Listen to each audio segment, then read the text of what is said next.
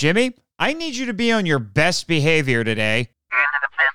Yes, because you have a bad habit of getting into conflicts with our guests, the specially selected tourists that we bring on the show. These are the biggest gets we've had in the history of the show, and I don't need you to screw it up today. Hey, don't be playing that card with me, buddy. You heard me. Now, as I was saying, what, what the, the, the, the frick? What is, what's going on? What the, what the, oh, Jimmy, do I want to know what that was? Serpentera Mark 1? That thing's still around? Apparently. what is it doing here? That is true. The board did invite the winner of Kaiju Weekly's latest Kaiju Clash over to the island for dinner. And the loser is just going to Zoom call in despite also getting an invitation? Of course. Well, anyway, let's just stay out of their way and put on a good show.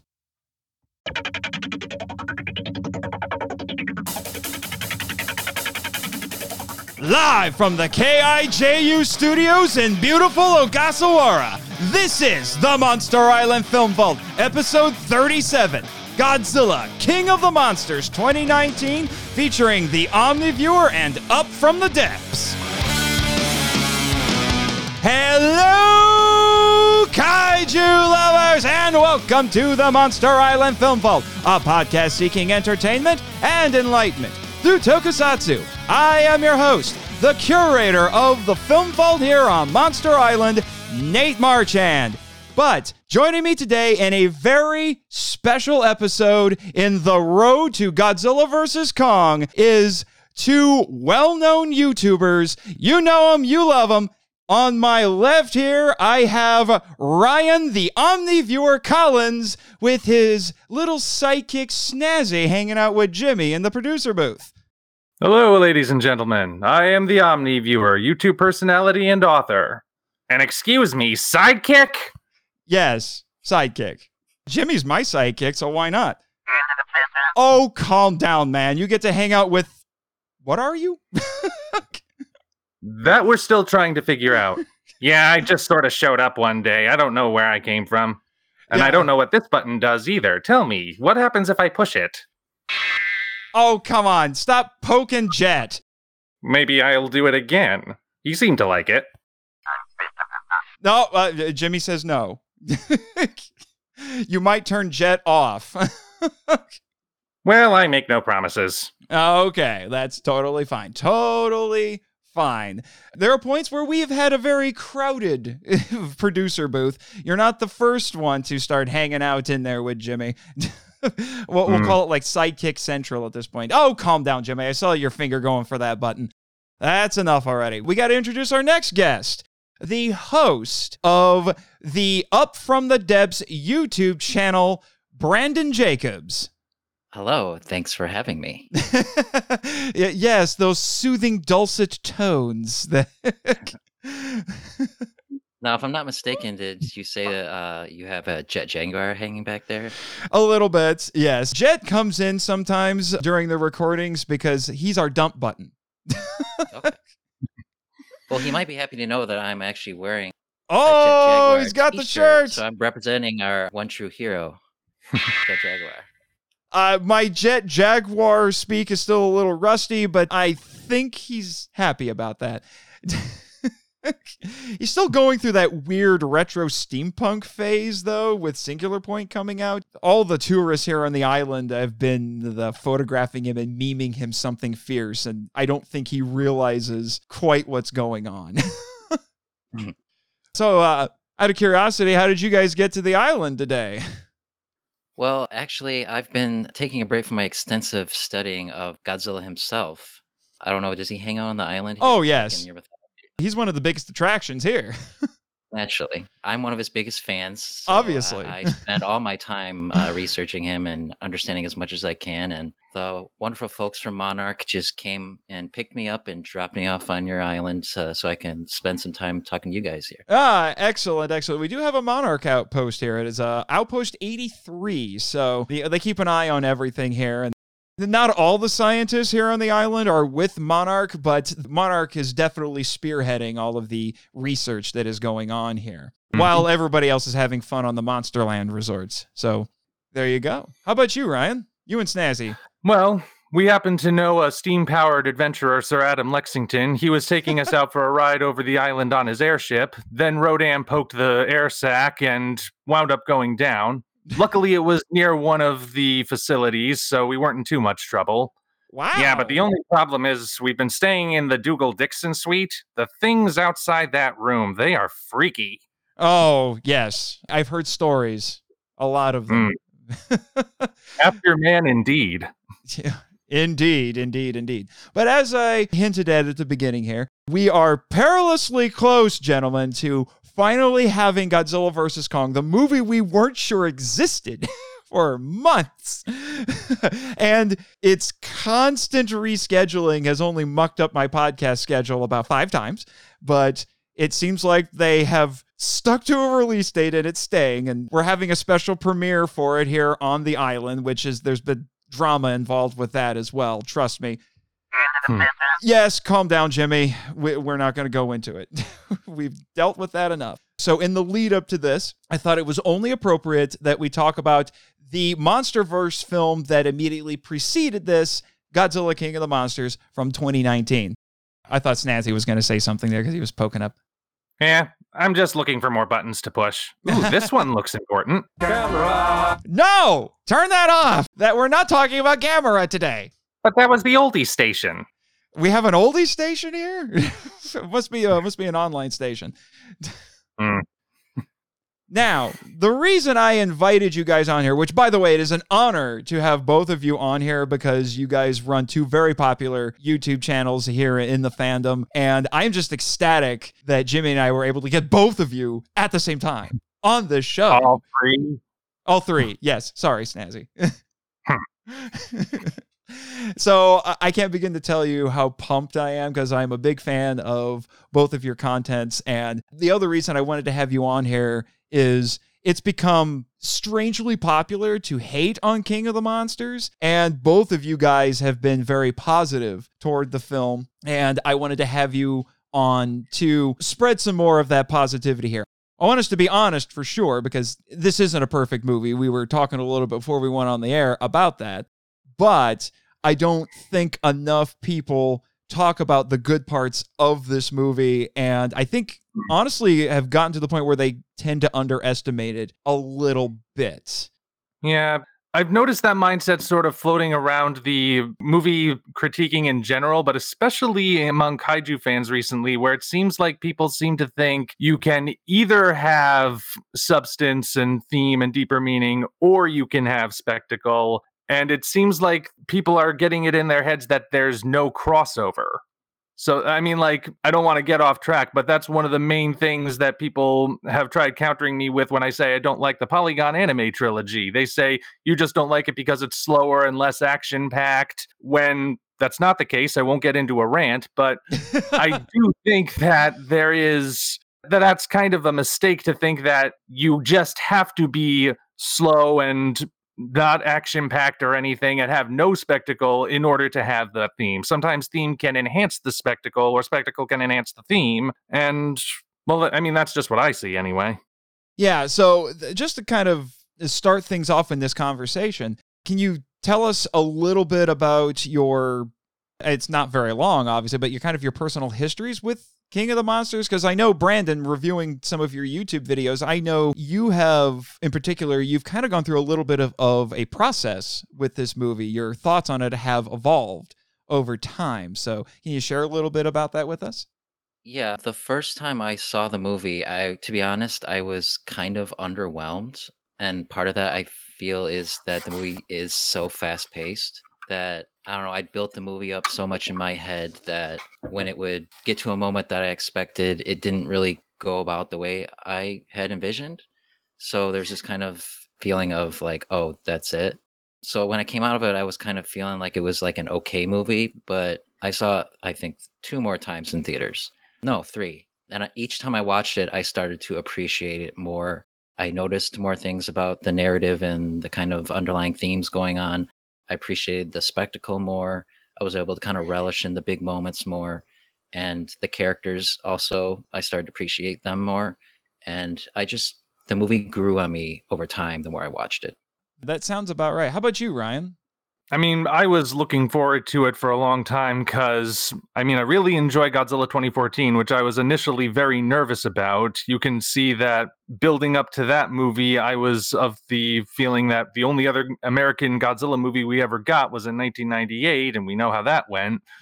and yeah, but nice to see that Zilla's at least allowed on the island, sort of. Yes. But anyway. Yes that wound up being really good. I thought it was kind of funny. I was one of the only people who said, "Guys, I think this movie's not going to have much Godzilla in it." And everyone else was going, "No, no, you're wrong. They're just holding back." Well, then it happened.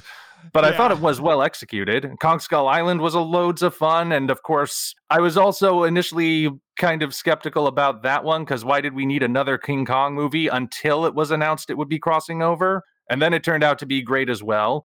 And with King of the Monsters, of course, you had five years of buildup, knowing that there was going to be another movie. They were going to bring in three other Toho monsters because that was announced pretty early on that that was the plan. And you spend so much time covering the news and looking at the other stuff that's going on on Toho's side of things. And I actually think it's kind of weird to admit, but the in my original review of King of the Monsters, where I do the opening, I'm sitting in my car, very nervous about what to expect. Yes. That wasn't really an act.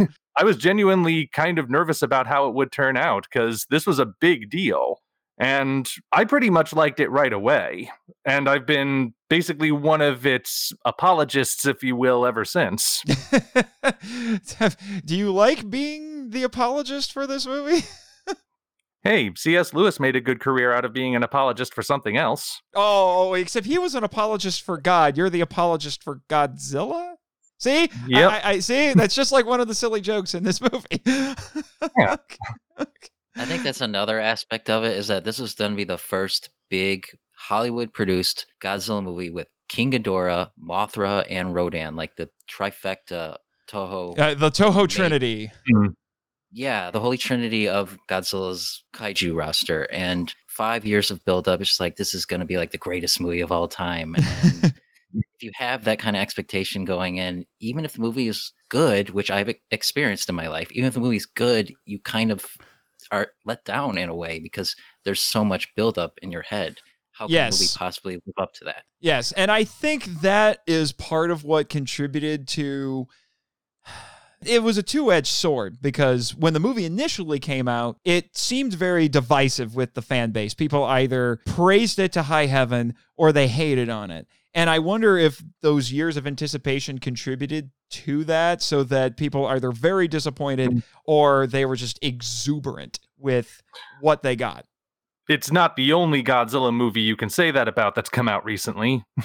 you can also say it about all the others that have come out pretty much starting with 2014. Actually, I would argue that there hasn't been a Godzilla movie that has, if not universally made the fandom happy, made most of it happy. Probably for about, uh, I'm going to, I have to up my numbers now because time has passed. Uh, I'm going to say close to about 20 years.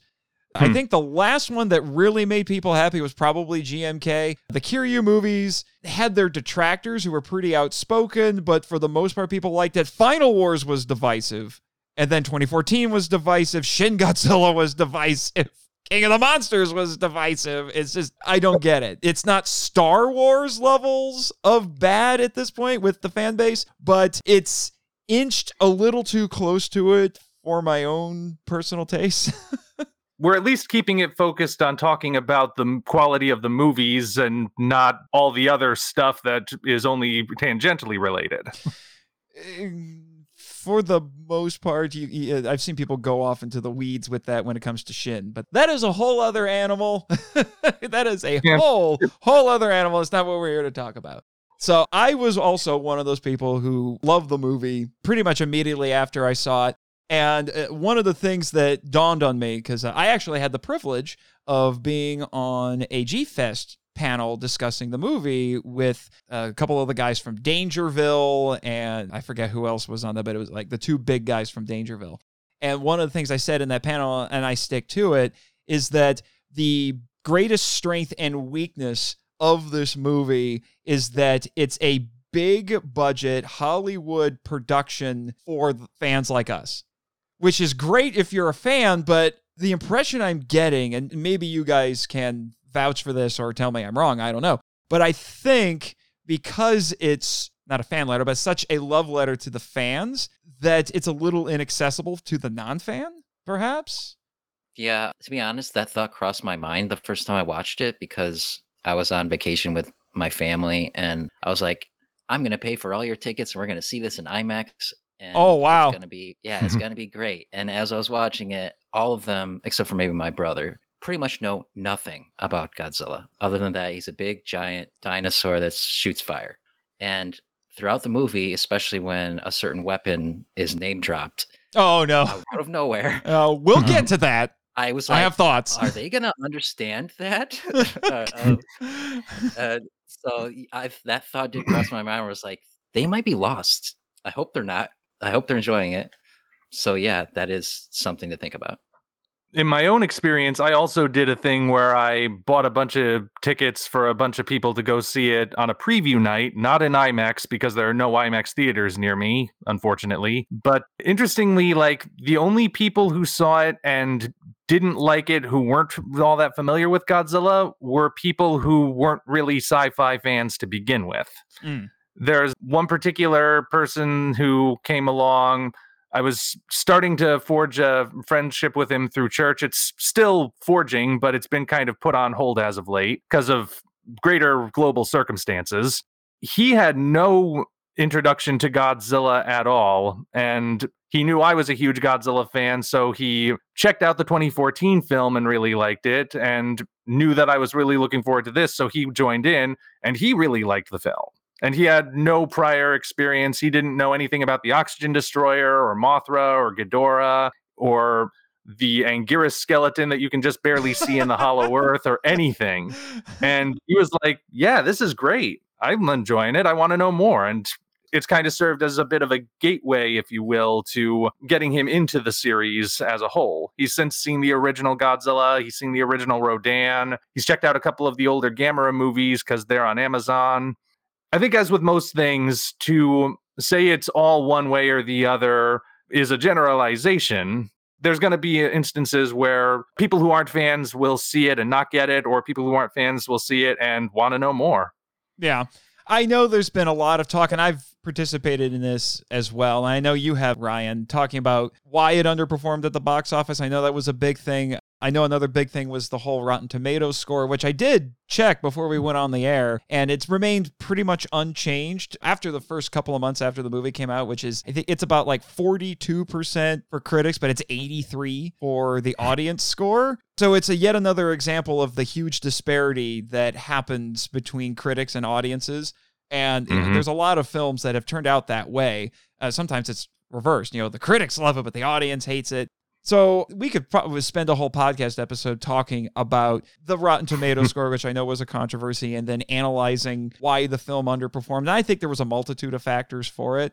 Things like I think they showed too much in the uh, in the promotion. The it probably wasn't quite long enough after Endgame because Endgame sucked the air out of every room it was in, understandably so. But there was a lot of stuff going on at that point.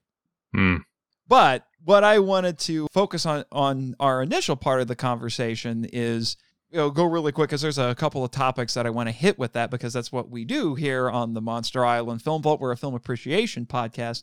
But what are a couple of things from each one of you that you really liked or didn't like about the film? Well, one thing I've grown to appreciate over time is the whole institution of monarch in the film. I really like the idea of a movie that focuses on this technologically superior scientific organization that goes around the world and studies monsters and deals with their impact in the world and the whole movie is them racing against time to save the world from this like crazy situation that's going on and it's just a very like proactive movie characters mm-hmm. are solving problems all the time uh, which is one of the underlying themes of the godzilla franchise is the power of science to solve problems and so that's one element of the movie that i really really enjoy a lot just want to say, if uh, most cryptozoologists wish they had those kind of resources, right? We'd have found Bigfoot years ago. But um, Bigfoot might be here on the island. Mm-hmm. Well, actually, kind of is. We do have the snowman from Half Human, so. oh yeah, thought I saw him lurking around somewhere. Yep, him and uh, anyway, uh, him and his kid. So. Hmm. so I think what I really appreciate is the fact that the monsters are characters. And just like in the really good classic films, you can tell what they're thinking and feeling and planning to do just by watching them. Even going so far as to give each of Ghidorah's heads a different personality. Oh. Yeah, even though that's only really significant in a couple of scenes, because most of the time they're acting as one force, that's still a nice little detail, like having the middle head be the one in charge, the right head be the really aggressive one, and the left head, Kevin, being just sort of the more derpy looking one. oh, and, I miss the Kevin memes. That all got started because Dougherty tweeted out that someone asked him, Did you name each of the heads? for Ghidorah while you were making the movie? And he said, yes, Ichi, Ni, and Kevin. oh, Ichi, yep. Ni, San, aka Kevin. so it became yeah. but yeah, it even goes beyond Ghidorah's heads. Like that whole scene where Rodan is chasing after the Argo and as he's flying around and the jets are trying to get him, you can tell every time it cuts back to him that he's figuring out what he's going to do next like that look before he does the barrel roll. He just gets this look at like they're not gonna see this coming. Whoosh, and then he takes them all out. Or like Mothra's lights when she's a larva, or as an adult, how those read as expressions, or when Ghidorah goes for that one power generator in Boston, and Godzilla gets this look on his face like, "What's he doing? Oh crud!" And then the lightning show, which is a cool shot. Yeah, but oh, oh yeah. I absolutely love that. And I think that's actually one of the things that helps to distinguish. I wanted to say kaiju, but I don't know if that's exactly what I, the word I'm looking for. What distinguishes Japanese giant monsters from, well, mostly uh, you know, everybody else is that they give the creatures personality. At least in the older American films, the monsters tend to be more animalistic. They tend to be reacting more in terms of instinct, whereas Japanese kaiju have some form of personality, even if it isn't the most prominent of mm. personalities. Godzilla in 1954 has a personality, but it's a subtle personality, mm-hmm. especially when you compare him, say, to his immediate predecessor, the Rhedosaurus from Beast from 20,000 Fathoms. It's a remarkable movie and a remarkable creature, and he's also here on the island. He's a little bit of a draw, but he doesn't have the personality that Godzilla does. Now, on the other hand, you do have something like Kong, and Kong very much has a personality, but I think mm. that is more because American filmmakers, even back in the 30s, tended to anthropomorphize apes and monkeys more than they would, say, a lizard. so there are other exceptions, though. Like you can sort of see a bit of personality in the dinosaurs from the Lost World, the silent version. Mm-hmm. Like the one Brontosaurus who just stops to randomly do an Elvis snarl, or um, or like Gorgo and Ogra, his mm-hmm. mother, the Emir, Ray Harryhausen monsters, they generally tended to have a bit more personality, as opposed to either the non Harryhausen stop motion ones or the ones that are just big animals on a set made to look large. Yeah. How about you, Snazzy? You got an opinion on monsters with personalities? Well, speaking as one myself, I do think that there is a very clear distinction between the Japanese ones and the Western ones, if you will. But yeah, they especially got really, really distinct as the Showa movies went on, certainly. Like, after a while, you had characters like Gigan, who just fights dirty, or uh, Megalon, who's just kind of stupid, things like that. Oh, it'd be nice to Megalon. People still come to see Megalon here on the island. Okay. I mean, they pick on him because he's Megalon, but. well, yeah, obviously. yeah, I think I'm going to take a little visit to see Megalon after the show. Uh, yeah, you can go hang out with Jet to do it. You know, he'll give you a little tour. Yeah. this button says Megalon. What does it do? Oh, really? The rim shot? Well, I guess uh, some people think Megalon is a joke. So, Uh, Jimmy, you're getting a little weird with your button labels. Oh, it keeps things interesting. Okay, I get it. I get it. You got a system. I'm not going to question your system. I understand. I guess we can't be too hard on Megalon. He did make the cut for that board game recently. Yes, so that is true. so, one of the things that I grew to appreciate, and this is one of those hills I'll die on. I know a lot of people in the fandom bemoan what they think is the loss of what they would term traditional tokusatsu. But really, the th- problem is that I think they're conflating practical special effects with tokusatsu because that's what we typically associate with it. They don't realize that tokusatsu, when you translate it from Japanese, just means special filmmaking. It's meant to denote things that are special effect, not special effects driven, but involve a lot of special effects. Hmm. So things like animation, CGI, and some of these more like what we might term more modern techniques still fall under that model. I bring that up to say that one of the things that's distinctive about the MonsterVerse is they use mocap for the monsters. And I think mocap is just a modern day take on Suitmation because it's essentially the same thing. You have to use the same techniques to do it. They're not wearing big rubber suits, but they have mocap actors like TJ Storm playing Godzilla in the Monsterverse films, and he's doing genuine acting. You look at video, if you really want to amuse yourself, look at video of the three guys who are Ghidorah's heads in this hmm. movie, and they are not just mocapping their movements, they're mocapping their faces. So they're doing real acting. And honestly, I think if somebody like a Haruo Nakajima was still around and in his prime and was still doing this sort of stuff, he'd be doing mocap.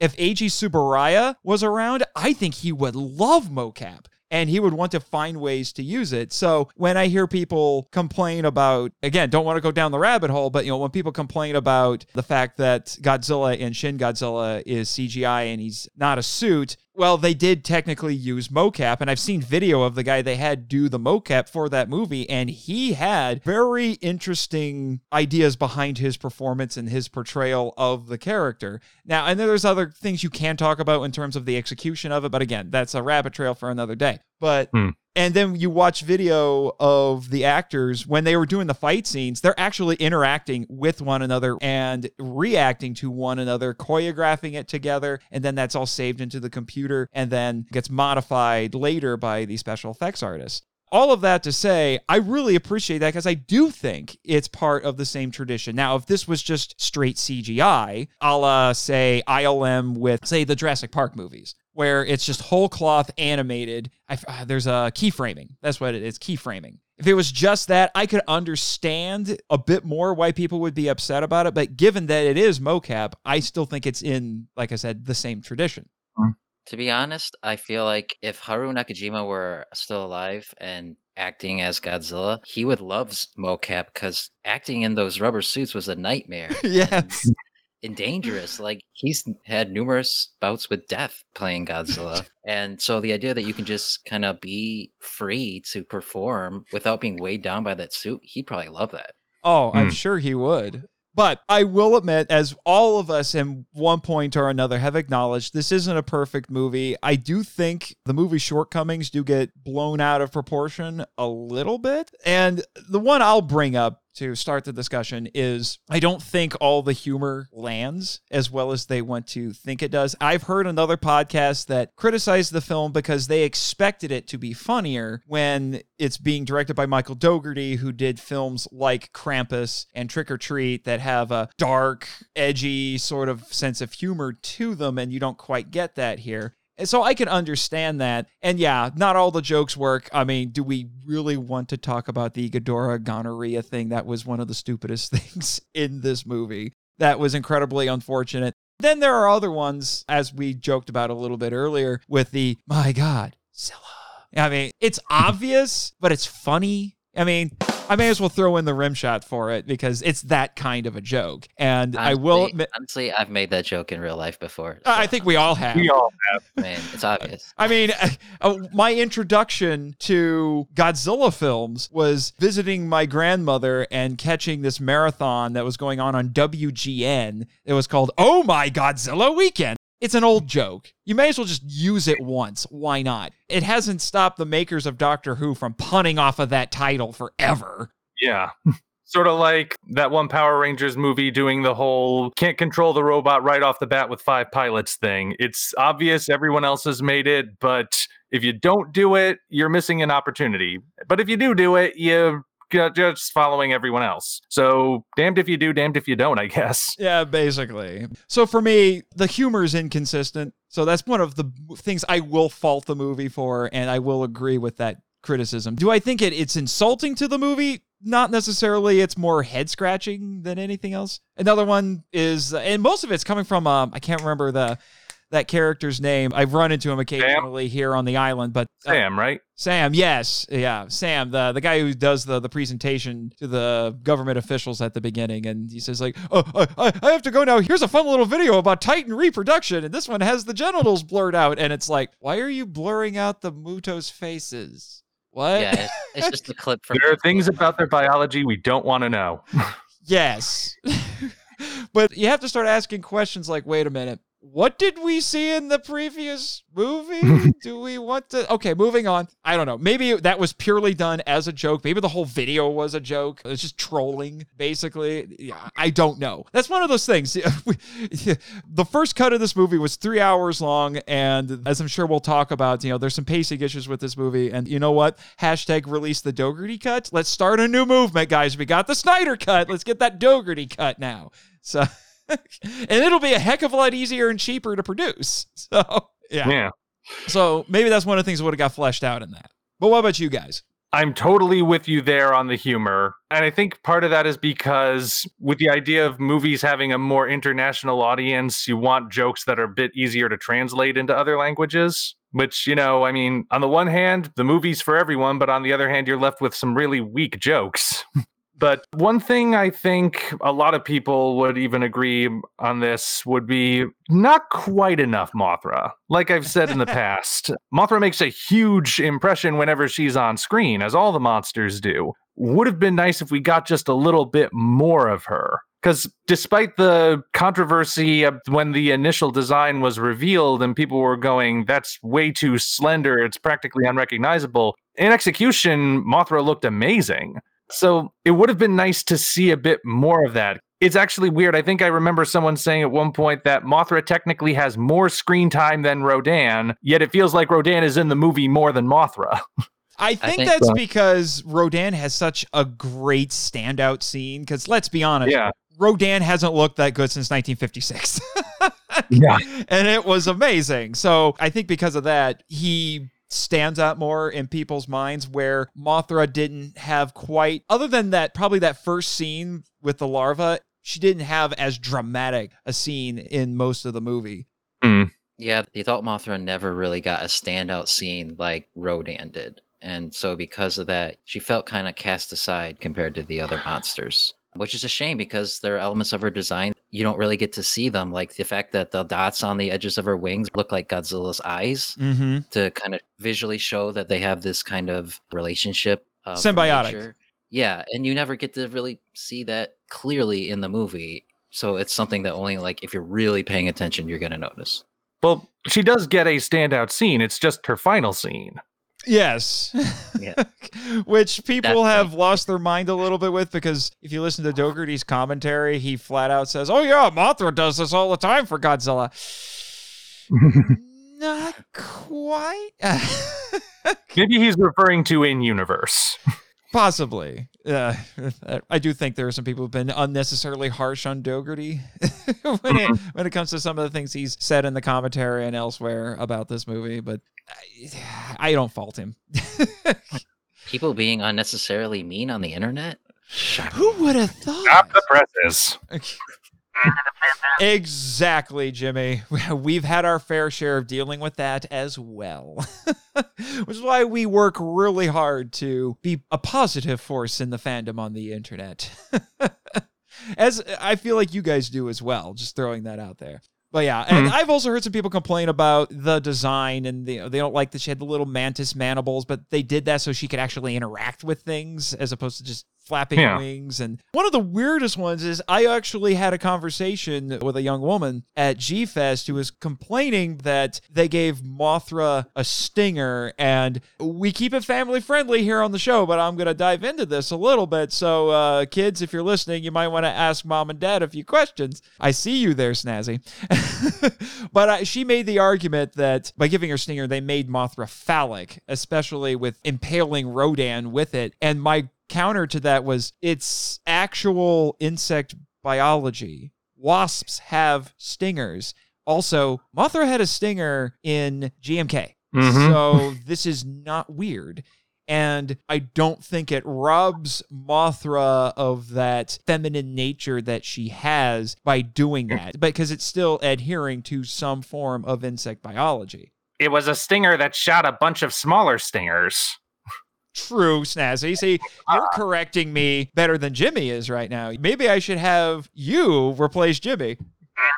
Oh, I'm just kidding, man. Calm down. Hey, I've died fewer times than you, pal. Oh, uh, uh, you like that headlock there, Snazzy? Uh, let him go, Jimmy. Let him go. Okay, this isn't WrestleMania, all right? Maybe that'll teach him. Yes, perhaps. so honestly, I'm not bothered. But I think her argument was that Mothra didn't have those things like she used sparkly glitter to defeat her enemies and things like that. Because in her mind was more distinctly feminine, and it didn't bother me. It was still Mothra to me, to be honest. Hmm. So now that we've had a little bit of getting our reviewer hat on there, you know, and I know there's some other things we could talk about, like the fact that Dr. Graham gets killed off a little unceremoniously about 45 minutes in, not unlike the Elder Brody in the first movie, which, by the way, I noticed when we were watching the movie today that weirdly enough, this film was not afraid to kill off its cast members. That happened a lot. I counted three because you had her and then you had Dr. Serizawa, which honestly, that scene gets to me every time I see it, but we'll talk about it a little bit here, I think. Not as high a body count as Skull Island, though. No, but Skull Island was basically a horror movie. So. Hmm. But there are a couple of topics that I wanted to bring up because it's a lot of things that get brought up in the fandom when discussing this movie. And it's also a couple of the big reasons that I wanted to have you guys on here because I thought you made excellent presentations in your videos talking about this. Uh, both of you've made your fair share of videos on this movie. But the first one I wanted to talk about, and I'm going to let Ryan spearhead this part of the discussion, and that is the nuclear narrative. Basically, the criticism is this film, because it's an American film, has a very different attitude toward nuclear energy compared to the Japanese films. And they make the argument that it, I, I don't want to go so far as to say that it insults the rest of the franchise, but they don't think it's in line with the attitude of the rest of the franchise. And as you put it in your video, it's more complicated than that. Oh, yeah. Way more complicated because I think one thing that's interesting about each new Godzilla movie that has come out recently is it's always gotten me to go back to the original 1954 film and look at that one in a new light.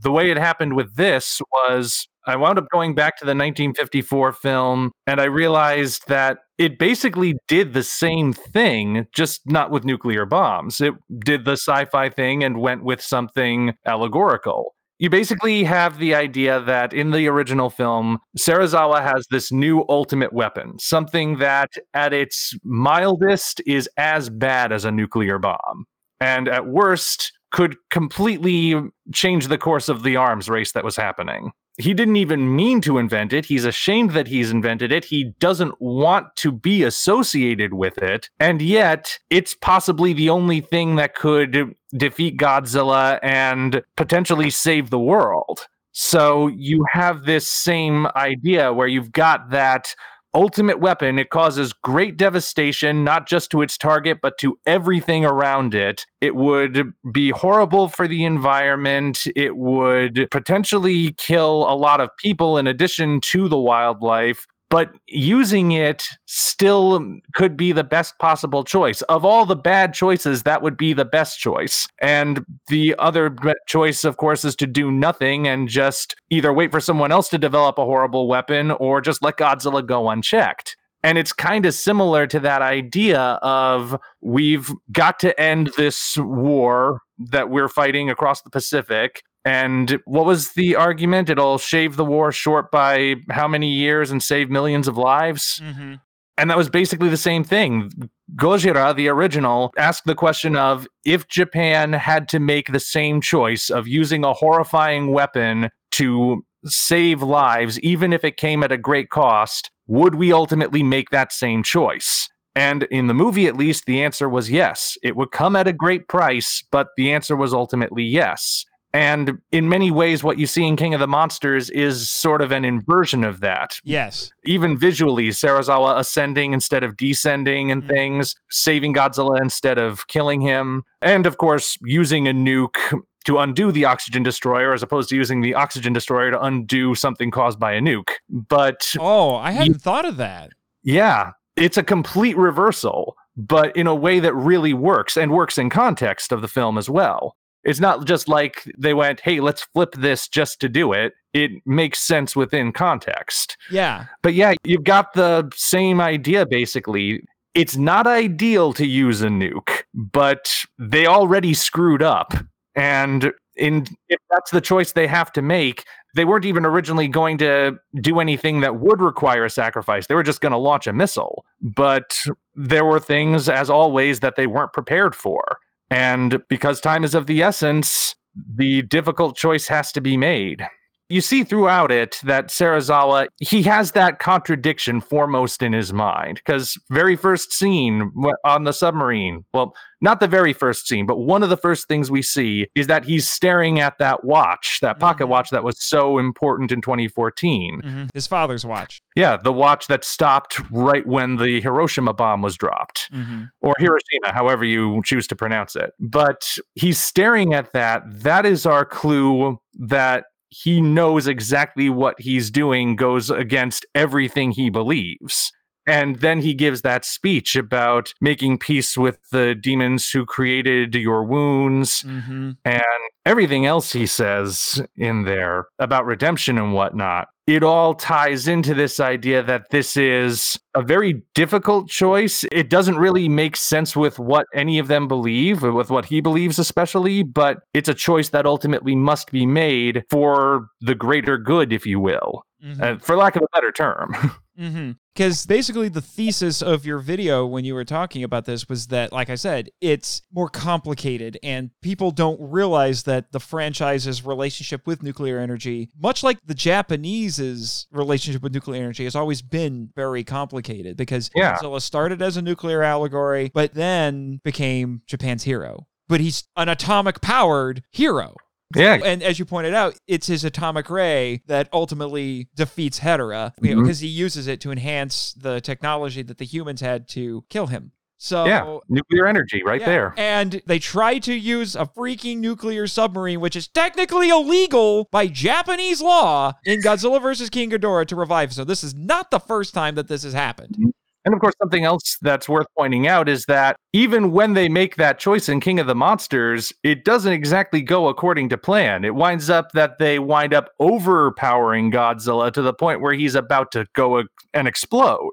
So they would have just been killing him twice if things hadn't gone in such a way that allowed nature to correct itself, with Mothra having to sacrifice herself and everything. Yeah, yeah. What was the line? Is uh, Serizawa's got that lizard juiced.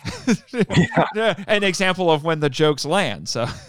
Yeah. And the fact that, as you pointed out, we get this on the heels of the oxygen destroyer, which, okay, I will admit is one of my gripes with the movie because it's just a name drop. It's the first time we've had an oxygen destroyer really since the original movie. It's not given nearly the weight that it deserved. You could have called that thing Super Nuke and it would have accomplished the exact same thing. But it fails. It's essentially a WMD. And by the way, I feel no shame in the fact that when I saw this at G Fest and they have the shot after the thing goes off and there's all the dead fish coming up, and I said, That's a lot of fish. And people either laughed or groaned at me. Shame on you. yes, I know, Jimmy. Shame, shame.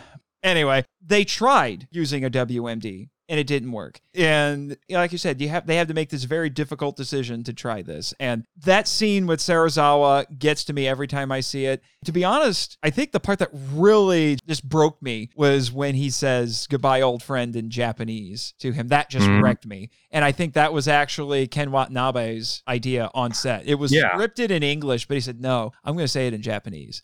Mhm. it's one of those subtle little things connecting back to Godzilla's very Japanese origins. And it's just, oh, it just works so much. I could spe- probably spend the whole podcast just talking about that.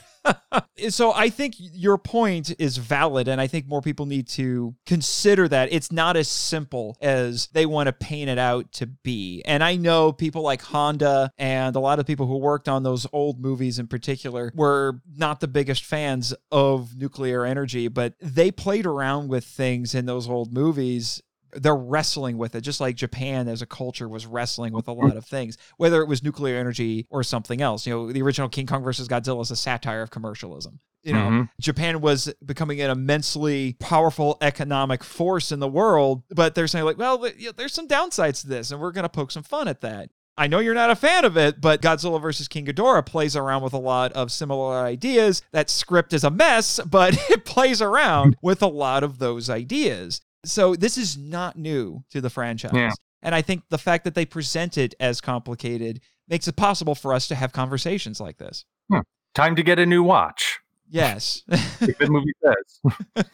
And then the next thing that the and I have a fair amount of notes on this myself because I read uh, several articles on it because there's actually been a lot of people who uh, were talking about this, but I was glad someone else pointed this out as you did.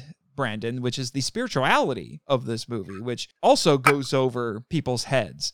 Right. I think the genesis for uh, how I kind of started uh, analyzing the movie in this way is the line that Michael Dougherty, the director, said when the kind of thesis for the movie is he wanted to put the God back in Godzilla. Mm-hmm.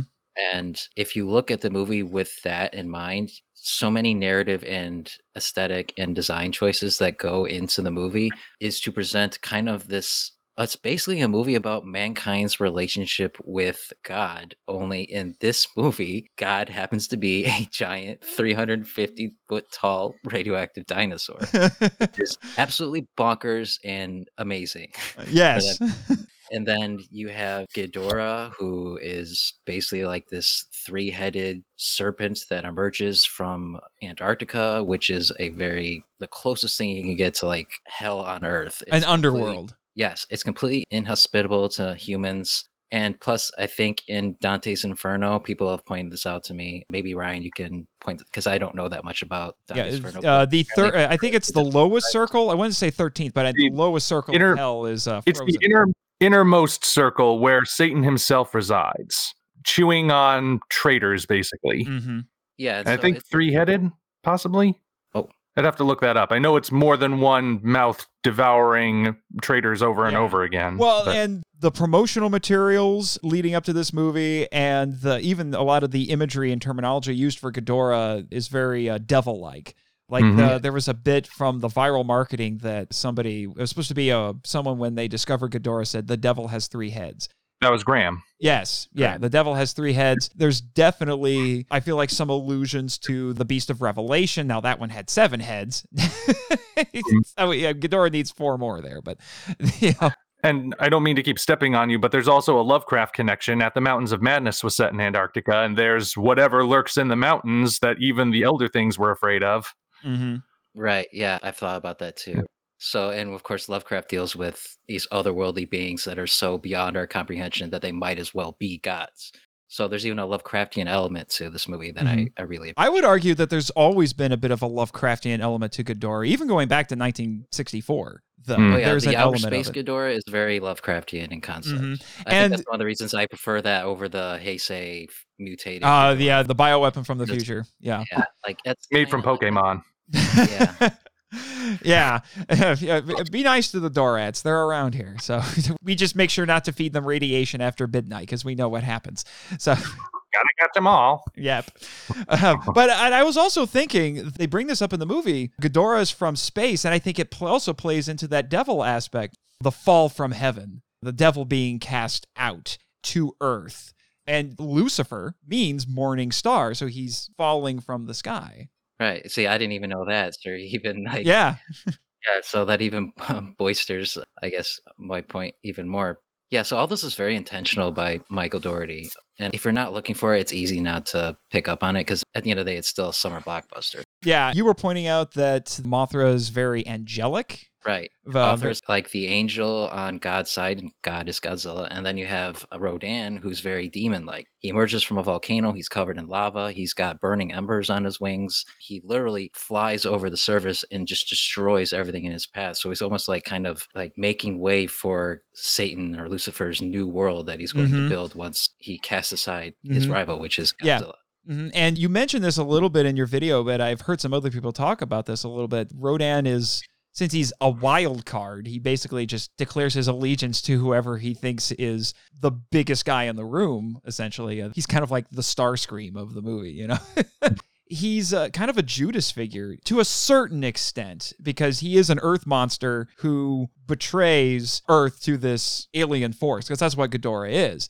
And that's one of the things I really like about this. And you brought this up in your video as well. One of the things I really like about the Monsterverse is that it intentionally blurs the line between mythology and science because you have scientists trying to explain these titans, but they defy science. And they're definitely presented as the sources of these myths. And that's why there's a lot of spiritual imagery associated with them. The the Titans being the original gods that ruled the universe in Greek mythology, which is why I think it's a brilliant name for them. And essentially, humanity, they're like the gods of Greek mythology. They think, oh, we run the show now, but don't realize that the Titans were first. And we need to keep ourselves in line to avoid angering the Titans.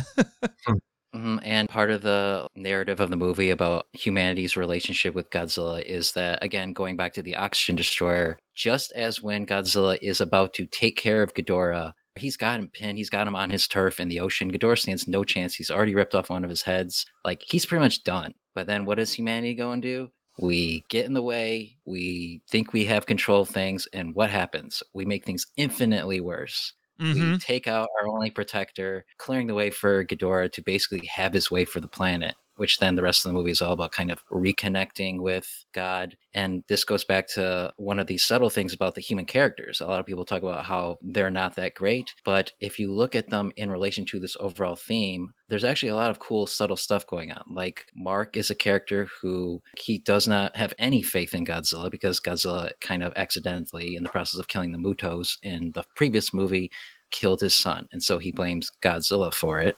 But just as when things are at their darkest and he's kind of losing all hope, he's going to leave Monarch to go find Madison. Mothra shows up and she literally shows him the light. She like Mhm. casts the clouds aside. She arrives in this blinding flash of light. It's a beautiful angelic moment. And that kind of what spurns Mark to think of the idea of nuking Godzilla to empower him and bring him back to life. Mm, I was trying to find the article where I read this, and uh, unfortunately, I didn't find it to review for this. I'll see if I can track it down for the for the show notes for this episode. But someone actually talked about how Mark is going through this crisis of faith. He's essentially, in terms of how he feels about Godzilla, kind of an atheist. He's angry. He has no faith in Godzilla. He thinks Godzilla is basically his enemy and the enemy of all humanity. And then through the process, he learns to trust Godzilla and to relinquish control, basically, and let him do what needs to be done. Well, I was just going to say, I don't know if I would so much call him an atheist because atheist implies that he wouldn't even believe Godzilla exists. True. I think the technical term, as I've been looking it up to do other videos like on the remake of Clash of the Titans, the actual term would be alartist. Would, Ah. Which is you believe that there's some sort of higher power, but you don't think it's running things very well. So you don't think it's worthy of worship and you should cut all ties with it. Mm. Yes, that makes sense. And so you have that going on. And for Mark, it's a very spiritual journey. It's kind of a microcosm of what you see happening broadly, as you point out in your video, with this larger relationship. And it's kind of the big thesis of this movie is learning to coexist with this and learning to trust these things that are bigger than us because they're the ones who are, in the end, are the ones who are really going to fix everything. Hmm And it tackles these spiritual themes, but in a very naturalistic way. It, it's spiritual in these ideas, not necessarily literally. Like, yes. It's about our relationship with nature. And that's kind of what, if Godzilla is the symbol of nature, then our relationship with Godzilla is represents our relationship with the overall planet. And so the idea of the movie is that we need to put more trust in Mother Earth, in the planet, in nature to take care of things instead of always trying to think that we have the answer to everything. Mhm. Because you can't control it. You can't make it do what you want it to do all the time. Exactly. And that's what Emma tries to do. She is kind of like the opposite of Mark. You know, if Mark is the one who is like, screw the gods, I don't want to have anything to do with them, Emma's like, we need to put our absolute faith in them to the point where we need to release them and billions of people are going to die. So be it. It, Mhm. it doesn't matter. I believe that they will fix the planet. And the movie. It's not totally not on her side, but she is the antagonist of the movie. But I think you're supposed to get where she's coming from. It's not like a clear cut, good or bad question to the movie. She was tempted by the serpent in Alan Jonah. Mm-hmm.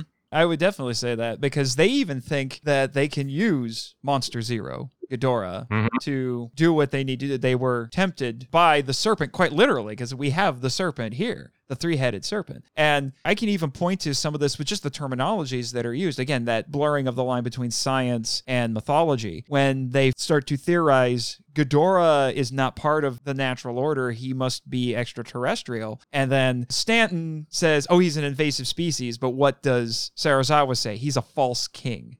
So there's that. And I'm sure this was not intentional, and I'm probably reading into this, but you could take some of the things like the angel, you could take that even further and talk about how that scene with Mothra marking where Godzilla is underwater, it's not unlike the angels going to Christ's tomb and after the resurrection. And what's basically what happened. Godzilla is entombed. He's dead, so to speak. And not only that, killed by the people that he's supposedly trying to save. And then he has to be resurrected. I mean, I don't necessarily want to start calling Godzilla Messiah of the monsters, but you could go there. But then again, what do the angels actually say at the tomb? He is not dead. Yes. And that's what they find. Yeah. And then we have that wonderful scene where he emerges from the water. And just by giving Mark this look, it's like this, it is this kind of look of understanding. So it's almost like he's saying thank you, but he's also reminding them, remember your place. Yeah, because one of the characteristics of Godzilla, especially in these movies, is he's very apathetic towards humans. He doesn't really care that are around him. He doesn't go out of his way to hurt them, but he doesn't pay the attention to them really. The really the only time we ever see him even glance at humanity is in 2014 when he sees Ford Brody. He kind of gives him a little look, and then that's it. And so this is the only the second time where he's acknowledged humanity's presence, and it's a very unemotional, like I see you. Then he goes away, Mm-hmm. and that's it. And then Mark finally, he said, like, I think this is like second or third time looking at Godzilla in the film. Mhm. And for the first time, he finally gets it. Like, he understands, I need to have faith in God's. Yeah. So, like I said, there are a lot of parallels that can be drawn. I mean, uh, you could even get super biblical with the ending, which I know some people complained about the ending, but I'm not bothered by it because I've heard some people theorize that in animal hierarchies, they will defer to each other that way, averting their eyes and all of that. But you could throw in more Christological parallels. There is a passage that says every knee will bow, you know, eventually to Jesus Christ. Yeah, Like I said, it's a little dangerous to do that because th- these analogies break down very quickly. I can think of another one. There's the verse about how the trees and the rocks and the skies will shout his name. And in the soundtrack, you have the chanting of the names of each monster. mm-hmm. And there's even a line when they see the underwater civilization, which may or may not be Seatopia, we don't know, where they said, "Wow, I, if these stones and walls could talk, the stories they could Mhm. tell." And for what I understand, it makes sense. Michael Dougherty, the co-writer and the director on this, I know he had a Catholic upbringing, and he told stories about how when he was in Catholic school, he would get distracted in class and he would doodle monsters, and it would drive the nuns crazy.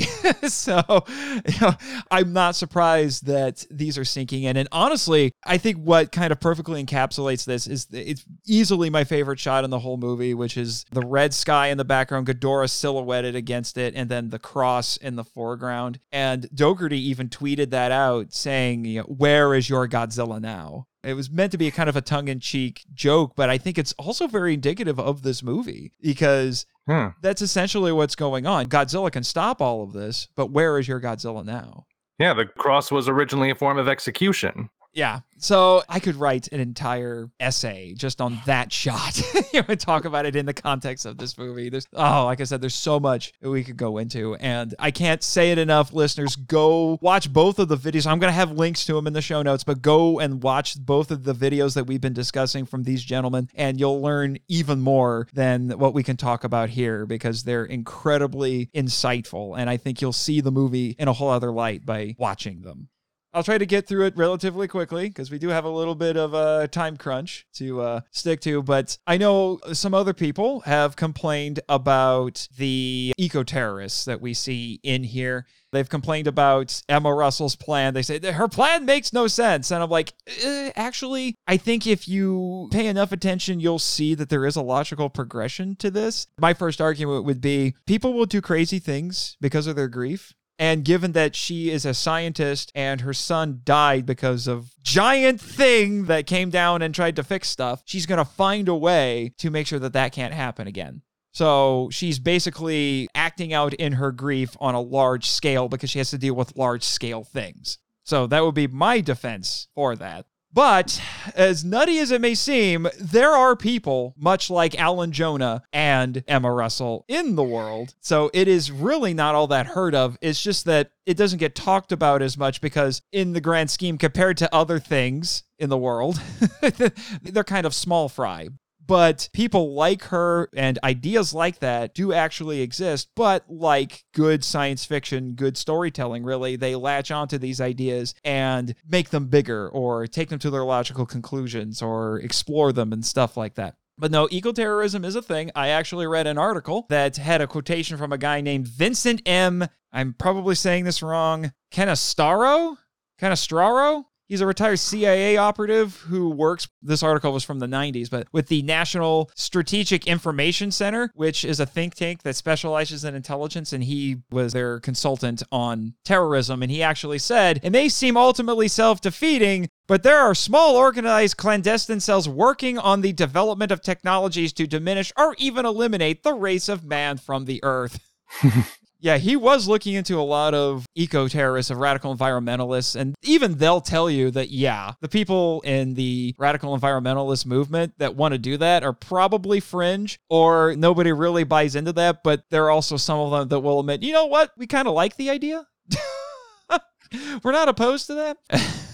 There was even a guy who was part of one of those groups. There's multiple ones out there, but one of the more prominent ones is a group called Earth First. You guys ever heard of Earth First? I think I might have. Yeah, and it's Earth First with an exclamation point, I might add. Just so you know where they stand. yes, definitely. There was a hmm. guy named Robert F. Mueller who was a geologist and he's a member of Earth First. And he actually said the human race is a failed species that isn't going to be around for very long. And actually said that he would be all for reducing the population of the United States to 10 million hunter gatherers.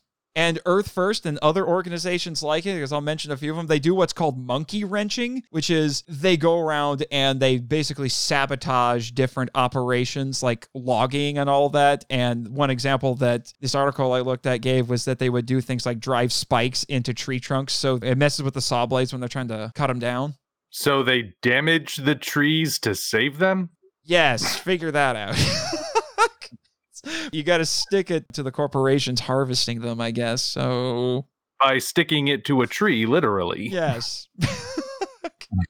Groups like Earth First are based on something that I found that was called deep ecology. And I will admit, I am no expert on this. I should talk to some of the scientists around here about it. But part of deep ecology is they believe in something called species equality, which is all forms of life, human beings, mosquitoes, dandelions, and malaria, or malaria protozoa, have the same intrinsic value. That is a direct quote from one of my sources.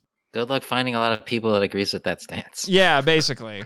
How does that factor into the whole predator prey dichotomy? If predators and preys are both equal in value, then shouldn't predators be prevented from eating creatures equal to them? This is why I have you guys on to talk about how the logic kind of breaks down. And deep ecology also says there are too many humans on the planet. Well, doesn't that sound a little familiar? Like our friend Alan Jonah in this movie. Which is something I wish Hmm. they actually would have kind of explained. They just say he's an eco terrorist and he's a radical, but they don't really explain a whole lot about him beyond that. Again, re- hashtag release the Dougherty cut. The only thing we really get is his little speech to Emma when he, because he's like an ex-independent military Mm-hmm. guy, and he says he's fought dirty wars, so he's seen basically like the ugly side of mankind. And it doesn't It's like really- change. really- yeah, It- and that he knows human nature. He's got to Mhm. figure it out. He thinks. So, That- Mhm. That kind of ties into the religious thing again because he's lost faith, but he's lost faith in humans. Mhm. And I wouldn't necessarily say that he has faith in the Titans, but he certainly sees them as worthwhile in terms of getting rid of the things that are worthless in his eyes. Mhm. I Mhm. think he sees them, the monsters, more or the Titans, more as tools to achieve his end. He doesn't really Yeah. Mhm. care either way. It's just a way to get it done. Yeah, they're just very large, very dangerous tools.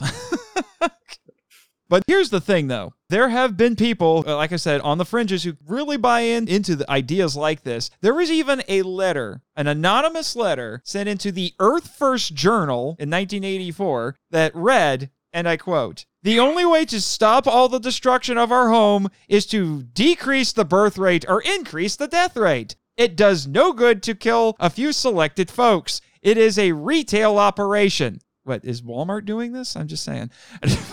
what we need is a wholesale operation. The simple, expedient biological warfare. And that's how it says it has an exclamation point in this. Think about it. It fits. It's species specific. Bacteria are, and viruses tend to be, deadly to only one species. Only a few human pathogens are shared by other partners on our planet. Biological warfare will have no impact on other creatures, big or small, if we design it carefully. And you know, with just a little bit of tweaking to the opening of that, this person would need to be visited by three ghosts at around Christmas time. Yes. Decrease the surplus population. That's basically yeah, that's what it is. And then this is just funny. And then this article also said in May 1987, the same journal got a letter from somebody who went by the name Miss Ann Thropey. First name Ann, last name Thropey, which was actually an alias for a guy named Christopher Manes, who Hmm. said that as radical environmentalists, we see, and I apologize if this is a little bit of a trigger for some people, we see AIDS not as a problem, but a necessary solution. Wonderful. Yeah. And the Earth First co founder, Dave Foreman, said in a book that is called Confessions of an Eco Warrior, quote, We humans have become a disease. Oh, does this sound familiar? uh, it- although this almost sounds hilarious because he came up with a name for this. And it sounds so ridiculous you would think that it was satire, but it's not. He called this disease the human pox. I really thought that went through. It's not really that clever. Yeah. And he considered himself to be a part of a quote, new race of Neanderthals, humans who love the wild, whose primary loyalty is to the earth and not to Homo sapiens, and who will act as quote, antibodies to the human pox. And he added to that, quote, antibodies need no justification. Their job is merely to fight and destroy that which would destroy the greater body of which they are a part, for which they form a warrior society. Really, antibodies form warrior societies? Think about that, guys, that you have warrior societies living in you right now in your bloodstream. Yeah, I think I saw that movie. It was called Osmosis Jones. and now there's an anime kind of like that. Was it Cells at Work? Yeah. I will agree, the guy is a Neanderthal. yes. So going back to Canistaro, Canistraro, Canistraro, I'm going to get this name right at some point. Canistraro, he called these scientists bent on destroying mankind as, quote, potentially the most lethal of all terrorist movements, end quote. However, he did admit it was implausible, saying, quote, it sounds exactly like the movie version. we don't want to make too much of it. I think what we've identified is a potential source of terrorism rather than a current source. I can't give you any judgment about how serious and how extensive it is. I suspect it's very small and very confidential, but there are a few people thinking like this and seeking the wherewithal to pursue their vision. End quote. Hmm. So there you go. That's Earth First. But there are other groups out there with similar agendas or similar lines of thinking. There's an offshoot of Earth First, and I also, for what I read, they said this was also an offshoot of the Animal Liberation Front. Yes, ALF. Got an opinion on ALF, Snazzy? I just think his nose looks weird. Yes. and the name of this organization that I'm about to get to is the Earth Liberation Front, or yes, ELF. In fact, they even call members of it the elves. Michael Crichton has actually written, I think, a book or two about ELF. And he's not too fond of them, for what I understand. they claim to use, quote, economic sabotage and guerrilla warfare to stop the exploitation and destruction of the environment, end quote. Again, does this sound familiar? and they do many of the same things that mm-hmm. Earth First does. They started in the UK in 1992 and now they're in 17 countries. And they were classified as a domestic terrorist group by the FBI in 2001. Now, no one's died in their attacks, so the FBI Deputy Assistant Director for Counterterrorism said, I think we're lucky. Once you set one of these fires, they can go way out of control. End quote. So those are actual terrorist organizations, but there's also, and I didn't look into this quite as much, so I'll just give you the long and short of it. Have you guys ever heard of the Voluntary Human Extinction Movement or Vehement? That's actually how they want the name pronounced. Uh, no, but I mean, I can sort of derive a lot of what they're about Yes. from the name Yes. uh, and how they feel about it. Yes, they're based in Portland. Their slogan is "Live long and die out," and their purpose is to get people not to have children. In fact, I read on their official website that their founder, at age 25, got himself a vasectomy because he truly believed that. Well, that's somewhat of a relief. so I bring all of that up to say Emma Russell and Alan Jonah are not as crazy or far fetched as you might think. Yeah, and in the movie, they're totally believable, and their arguments make sense within the universe that's been established. Yes. I think Yeah. they're a perfectly valid antagonistic force. Yes. And I think it goes back again to a lot of the stuff that we've been talking about. They're extremists. And this movie is not about extremism. It's about nuance. It's about acknowledging that things are complicated. And it's not about controlling things. It's about living in harmony with these things, which, uh, to be honest, I think we could use a little bit more of that these days. It's about balance. You don't go so far in one direction or the other that you wind up just causing things to go wrong. You got to meet somewhere in the middle. You've got to work with the thing that uh, might even seem opposed to you. Mm-hmm.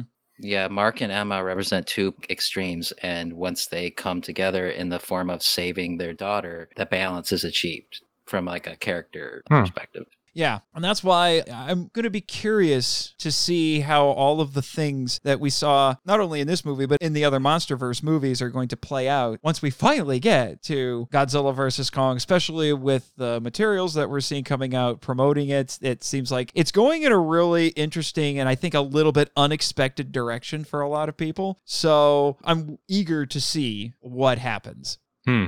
That's going to be something. I think Adam Wingard has said that we're not seeing everything, including something really big, but that would be a spoiler. Yes. and the Monster Island Board of Directors has a very strict no spoiler policy when it comes to new movies. So, at the risk of me getting shot into space, I must stop you right there. The monster is. Look Calm down, Snazzy. Calm down. Yes, Jimmy, you might want to get the duct tape out of the drawer. You'll never take me alive. Oh, crap. Now they're wrestling each other again. Just what we need. Jimmy better be careful. Snazzy does have an extra grasper on its tail. Oh, snap! well, before it gets too much like a pay per view in there, uh, we might want to start wrapping things up here a little bit. And as part of that, I need to do a very important segment the Patreon shout outs.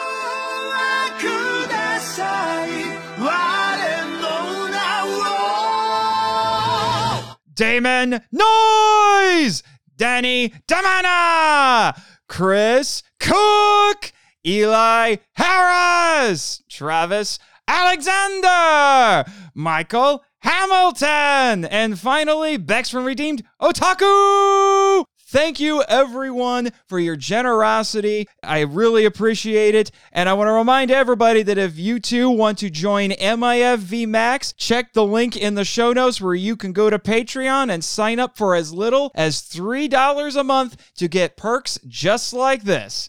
All right. Thanks for indulging me there, fellas. I appreciate it. Should have had you join in, Snazzy. It looks like something you would have had fun with. Oh, yes. I have much experience being an ultra monster. oh, I, I, need to hear about this. This could be very oh, amusing. It's actually true. There's a charity I'm involved in with some other authors called Kaiju versus Cancer. Yes. Yeah, we released an anthology of short stories, and the one we did is actually an Ultraman pastiche with him. Oh, that sounds amazing. Nice. oh my gosh. If you guys uh, are really diving into the Ultraman, I should have you come back on for some Ultraman stuff later. maybe one day. yes, maybe one day. So, as I said, gentlemen, this is leading us not only to our next episode, but probably one of the biggest kaiju films to come out in a really, really long time. Yeah.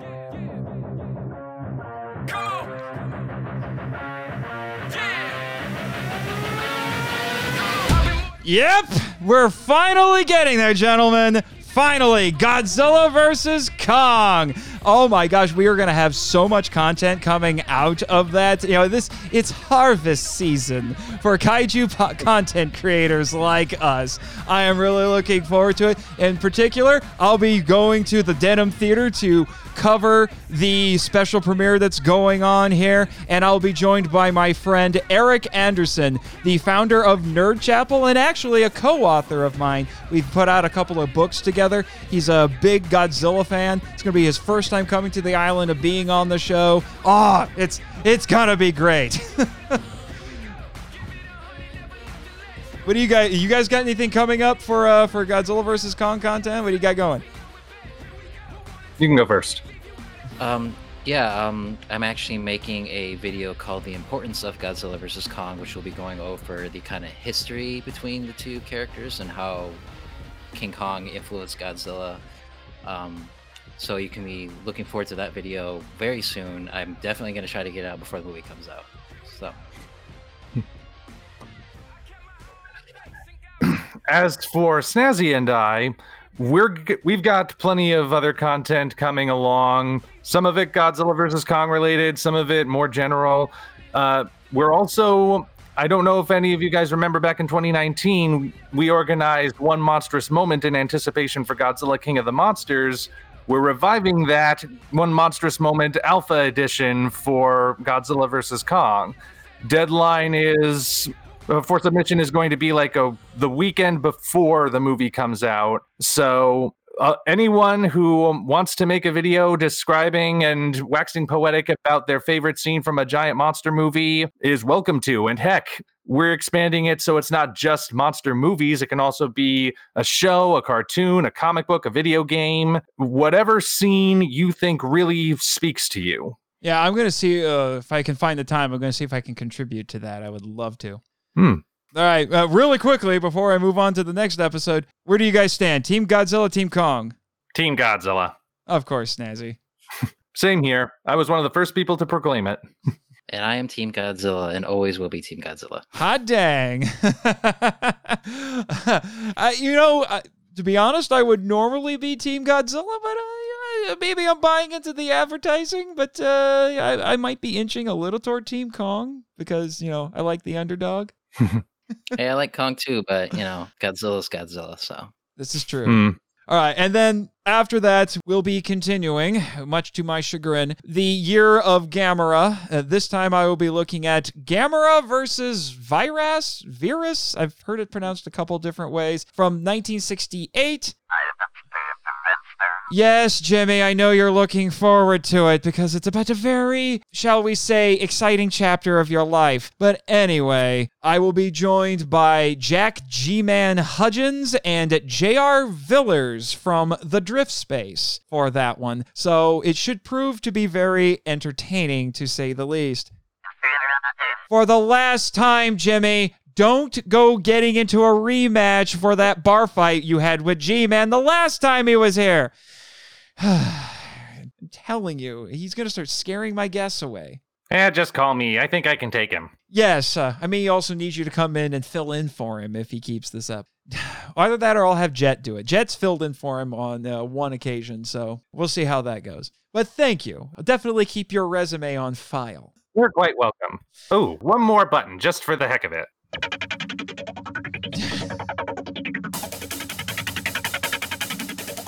Congratulations, you found my bumper music. Whoa, I wasn't even trying. All right. So, to close this out, gentlemen, no episode of the Monster Island Film Vault would be complete without shameless self promotion. What you got? Well, I am an author and I've got three books currently out that you can get on Amazon. There's Operation Red Dragon, The Daikaiju Wars Part 1, which is kaiju centric. It's also got some heavy influence from anime and a bunch of other things. There's Occult Mafia, which is more of a horror story, horror infused with a little mystery and a little western, deals more with classic kind of monsters, vampires, werewolves, those sort of thing and Emerald of Maddox City, which is an urban fantasy styled as a series of short stories. And they are all set in the same universe, but you can read each one of them individually. So, whichever one you decide to start with, that is just as good a starting point as the others. And hopefully, there will be a fourth one coming soon, something that's more just a general short story anthology. But I'm working on sequels to all of the three books that are already out. Fourth short story anthology is on the way. And otherwise, look us up on YouTube. Snazzy runs the DeviantArt page under his name. And yeah, that's what I got. And uh, you can find my YouTube channel if you just search Up From the Depths in the YouTube search bar. It should be the first result. I've got plenty of content covering mostly Godzilla, but all kinds of kaiju films. I review old school kaiju films, uh, American and Japanese. I do uh, video essays, some top tens every once in a while. So uh, that's where you can find me. And then on Twitter, you can find me at From the Depths 88. Yeah, in fact, one of your most recent top 10 lists was the top 10 human characters in kaiju movies, or Godzilla films, I think specifically is what that was. Yeah. And th- you had some interesting choices, I have to say. The head of Monster Island Security was very pleased to find out that he made the list. You know, Captain Gordon. Yeah. because uh, we all that's one of my love Captain Gordon around here, unless you're William H. George III, the special envoy for the Monster Island Board of Directors. Those two don't get along. that might be the other fight I have to referee around here. So, yeah. And also, I'm just going to throw this out there since you talked about your books, Ryan. I also am, am an author, and I just had a new book published in December. The paperback is now out. It's called Zorzum and the God Who Devours. I co authored it with my friends Nick Hayden, who's been on the show a couple of times, and Aaron Brosman, who is a Twitch streamer. His name is Crop Circles IN. It's a sword and sorcery story in the vein of Robert E. Howard, but, and I have the stones to say this, Zorzum is a barbarian cooler than Conan. Mic drop, not literally, because we run a podcast around here. So, but uh, I'm very proud of that. Quite the claim to make, sir. Yes. In fact, actually, the as of this broadcast, if you listen to the latest episode of the Derailed Trains of Thought podcast, which is co-hosted by Nick Hayden, you'll get to hear me read the first chapter of that book, and that was tremendous fun, I have to say. Hmm. I'm starting to wonder if I missed my calling as an audiobook reader. So thanks a lot, gentlemen. If any of you out there would love to send us feedback about this or any other episode that we've covered, all of the social media and contact information will be in the credits. Speaking of which, Jimmy, and Snazzy. Cue credits! Thank you for listening to the Monster Island Film Vault, a podcast produced and hosted by Nate Marchand. If you enjoy the show and want to join the discussion, we'd love to hear from you. So email us at feedback at monsterislandfilmvault.com. Your message could be read on a future episode of the show. Our website is monsterislandfilmvault.com. Follow us on Facebook and Instagram at Monster Island Film Vault, and on Twitter, where our handle is at the Monster Isla One. You can also follow Jimmy from NASA on Twitter at NASA Jimmy and the Monster Island Board of Directors at Monster Isla BOD. I have fulfilled my contractual obligations! And be sure to subscribe to us on YouTube, Spotify, and Twitch. The podcast logo was created by Tyler Souls from TylerDrawsComics.com. Our theme song is Wanderer on the Offensive live edit by B33J, Sarax, Juan Madrano, and Nonsensical Lexus, which is a remix of Counterattack Battle with the Colossus and The Open Way Battle with the Colossus by Kow Otani from the video game Shadow of the Colossus. All film and audio clips belong to the respective copyright holders, and no infringement is intended or implied. Please rate and review us on Apple Podcasts and or Podchaser to spread the word about the show. You can also support us by joining MIFV Max on Patreon. The Monster Island Film Vault is a Moonlighting Ninjas Media production. Sayonara!